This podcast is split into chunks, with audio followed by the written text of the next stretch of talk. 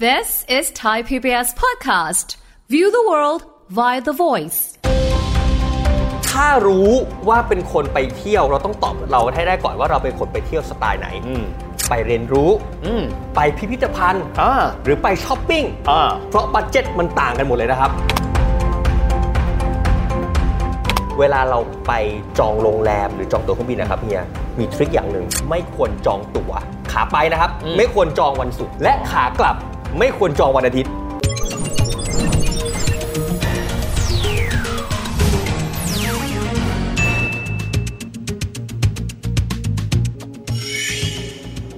สวัสดีครับท่านผู้ชมครับ วันนี้ผมวิทย์สิทธิเวคินนะครับ ผมไกด์รัฐศักดิ์สกุลวัชระอนันต์ครับ พบกับเราสองคนในรายการเศรษฐกิจติดบ้านนะครับ วันนี้เราจะคุยเรื่องของการท่องเที่ยวต่างประเทศครับไกด์ ครับ ต้องยอมรับนะครับว่าในสมัยที่เฮียเป็นเด็กนี่นะ การไปเที่ยวต่างประเทศนะ ใครไปเที่ยวต่างประเทศนี่นะก่อนอายุ 20 นี่หรูมากละแต่ในยุคปัจจุบันครับ ครับ คนไปเที่ยวต่างประเทศกันเยอะขึ้นนะครับแน่นอนการเปิดโลกเป็นสิ่งที่ดี แต่ขณะเดียวกันมันมีต้นทุนของการเดินทางไป วันนี้เราอยากจะมานั่งคุยกันนะครับว่า เวลาที่เราจะเดินทางไปต่างประเทศเนี่ยเมื่อไหร่ถึงจะเรียกว่ามันเหมาะกับการที่เดินทางไป ต้นทุนของมันเป็นยังไง ครับ ถ้าเป็นน้องๆที่อาจจะเงินไม่ค่อยเยอะมากนักสักเท่าไหร่ต้องเก็บเงินแบบไหนครับใกล้มีหลักการไหมครับในเรื่องแบบนี้ จริงๆ เนี่ยเรื่องเนี้ยเฮียพูดเนี่ยมันเป็นช่วงของเทรนด์นะ อืม เพราะว่าเวลาเราพูดเวลาเราเปิดทั้งโซเชียลมีเดีย Facebook IG วิคนนี้อยู่นิวซีแลนด์ เออ คนนี้อยู่ฝรั่งเศส เออ คนนี้อยู่ลอนดอน แต่ใครจะไปรู้ล่ะครับว่าทุกอย่างอย่างที่เฮียพูดครับมันเป็นต้นทุนทั้งหมด เพราะฉะนั้นเนี่ยปกติเนี่ยหลายครั้งที่ผมมาพูดแล้วบอกว่าเก็บเงินอย่างเดียวมันก็เครียดนะ เออจริง ชีวิตมันก็ต้องมีแบบอีลุยชุยแฉะมีการแบบว่าสันทนาการบ้าง มีสปอยบ้าง เออให้รางวัลชีวิตคำนี้ผมอยากให้พูดกับดีๆนะครับ ให้รางวัลชีวิตให้มากไปชีวิต ไม่มีรางวัลจะให้เลยนะครับ โอเค ต้องให้อย่างเหมาะสม ถูกต้อง อืม แต่ทีนี้คำถามคือว่า ถ้าเราจะไปเที่ยวเที่ยวอย่างไรไม่ให้กระเป๋าฉีก นะ อ่ะ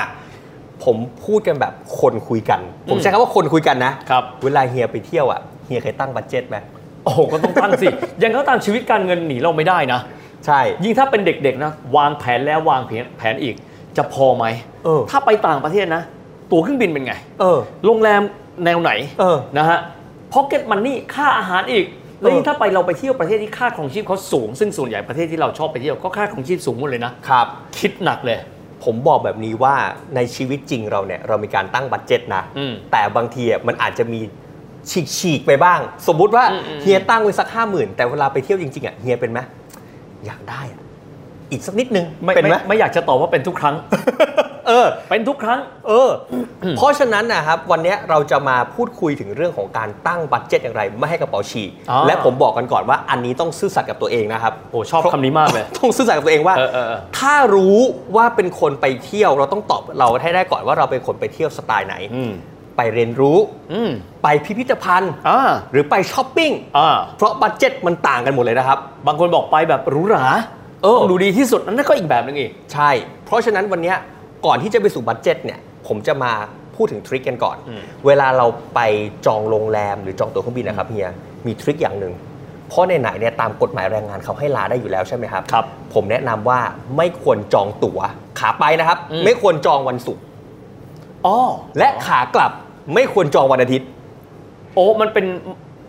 แบบยอดนิยมอย่างนั้นเหรอ ยอดนิยมครับ เอาง่ายๆครับกฎสากลทั่วโลกครับ อ่า เราทำงานจันทร์ถึงศุกร์ อืม เราหยุดเสาร์อาทิตย์ เพราะฉะนั้นช่วงเวลาที่คนจะเดินทางก็คือวันศุกร์เสาร์และกลับวันอาทิตย์เพื่อไปทำงานวันจันทร์ โอ้โอ้โอ้โอ้ คุณลองเช็คโอเปอเรเตอร์หลายที่ได้เลยนะครับ ครับ สมมุติว่าคุณลองกลับวันไปวันศุกร์กับวันจันทร์ อืม กลับไปวันพฤหัสกับวันเสาร์ราคาต่างกันลิบลับนะครับ โอ้โหดีมากเออเป็นเทคนิคที่ดีนะ หนึ่งเนี่ยคุณต้องรู้ก่อนว่าเวลาจองพวกเนี้ยอย่าให้ชนกับวันศุกร์เสาร์อาทิตย์ คืออ ม วันที่คนอยากจะไปประเทศนั้น และวันที่คนอยากจะกลับมาทำงาน วัน พาย ยา อ ม ดฮิ อย่า ต ชน โอเค อย่าชน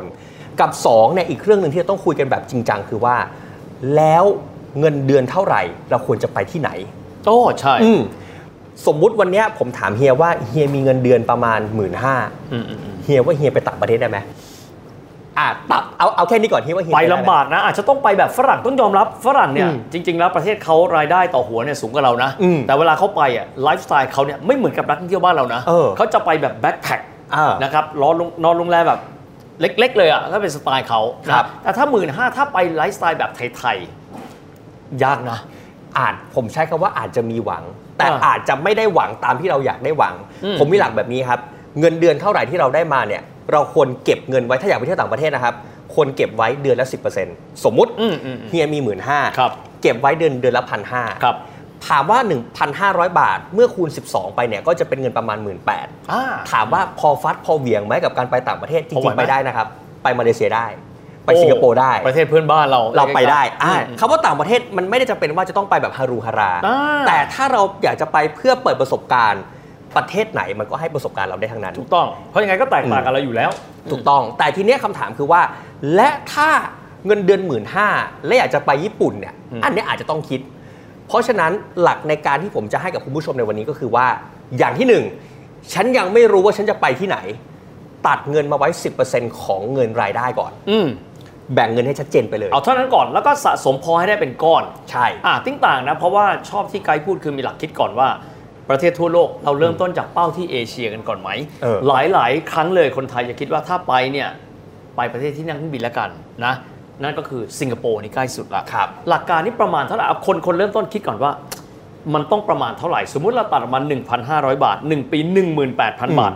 ถ้าจะไปสิงคโปร์ก่อน มันควรเป็นเท่าไหร่ครับ เอาแบบนี้ผมมีชาร์ตมาเลย โอ้ วันเนี้ยผมรวบรวมมา 3 ที่ อืม เอาประเทศที่คนไทยอยากไปกันมากเลย ประเทศที่ฮิต สิงคโปร์ ครับ เกาหลีใต้ อ่า และก็ญี่ปุ่น วันนี้ อืม ผมรวบรวมมาแบบนี้ครับ เวลาเราคิดค่าใช้จ่ายในการไปเที่ยวเนี่ย อืม ผมอาจจะไม่ได้ออกมาระบุว่า อุ๊ย มันอาจจะต้องมีค่าเป็นนั่นเป็นโนนไปนี่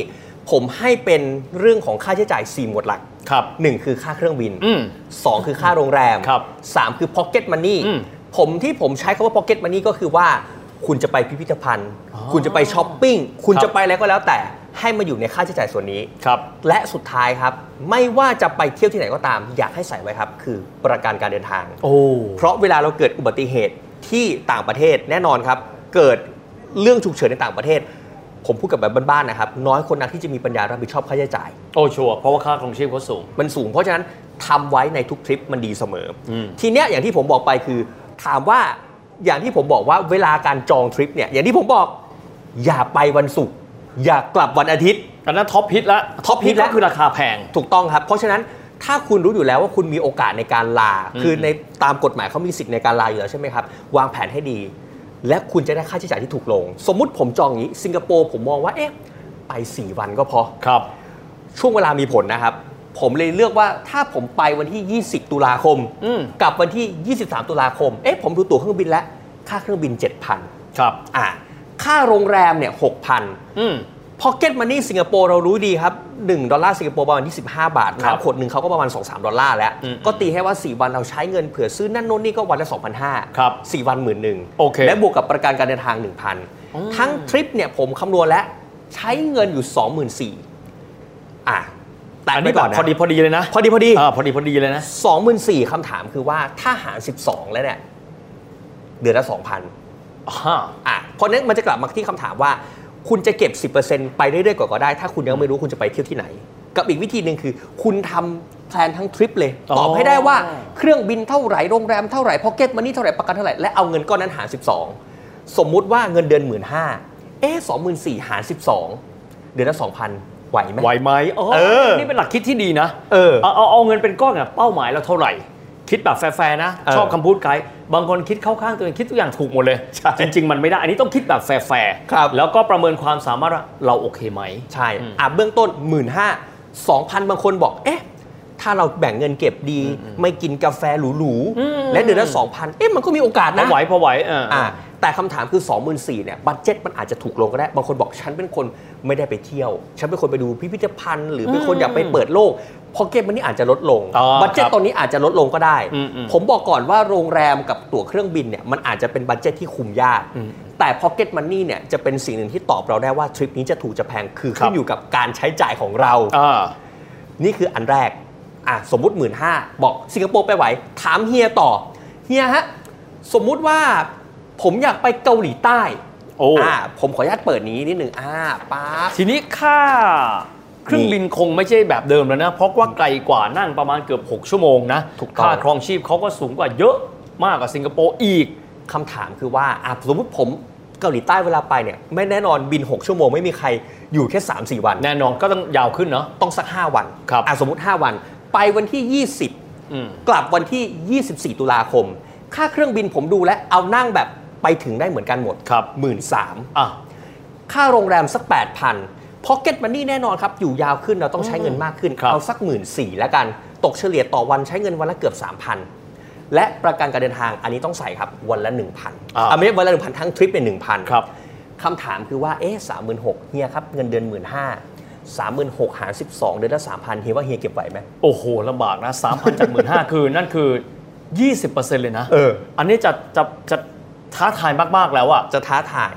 มันมีอยู่ 2 อย่างครับ คือ 1 คุณจะเก็บเงินเพิ่มขึ้นก็ได้ ครับ หรือ 2 ยอ ยื ม ด ใช้ระยะเวลาที่มากขึ้นในการเก็บเงินก็ได้ เคลียร์อ๋ออืม โอเคไหมหมายหมายหลายคนบอกว่าเอ้ยมันจะเป็นต้องไปทุกปีไหมแต่คำถามคือถ้าเราอยากไปมาก ๆ และเราอดทนสมมติว่า ครับ 12 เดือนเนี่ยเราเก็บเงินไม่ได้ถึง 3 6 0 0 0แต่เราบอกเอ้ย18 เดือนเก็บได้ไหม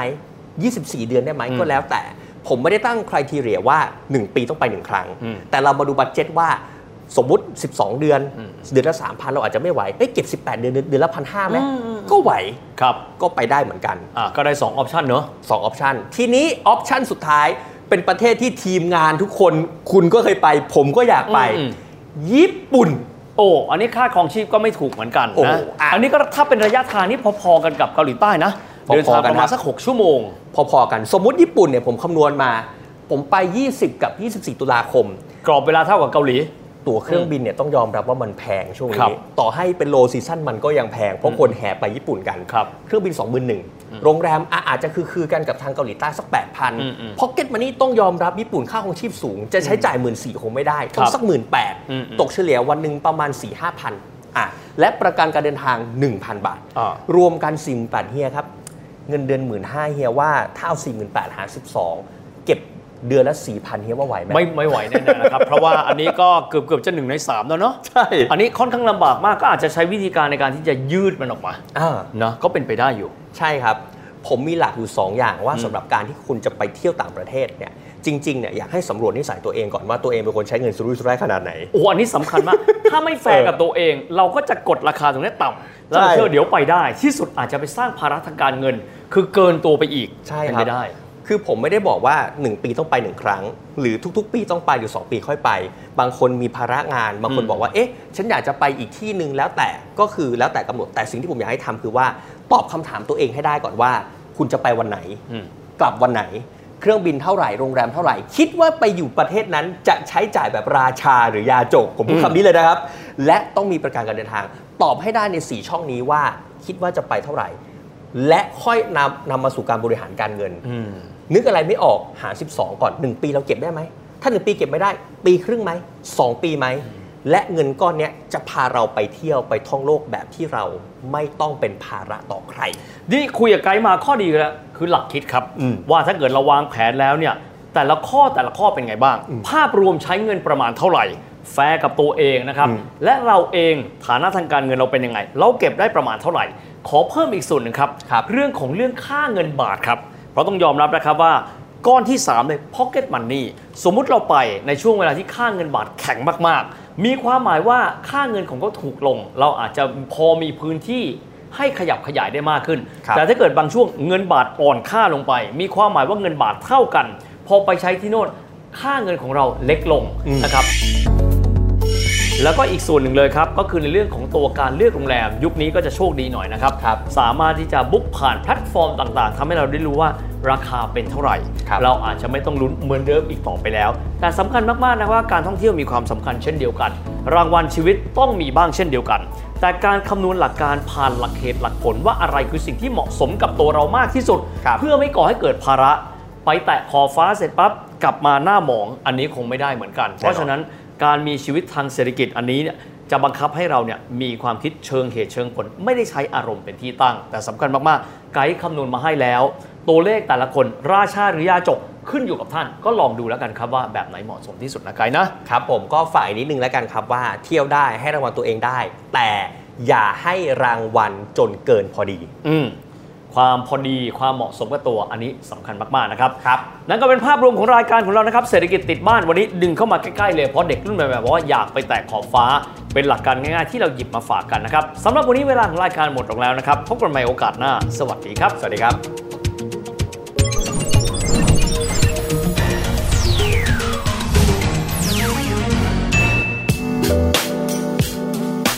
ติดตามรายการถ างเว็บไซต์และแอปพลิเคชันของไทย PBS Podcast Spotify SoundCloud Google Podcast Apple Podcast และ YouTube Channel Thai PBS Podcast Thai PBS podcast. View the world via the voice.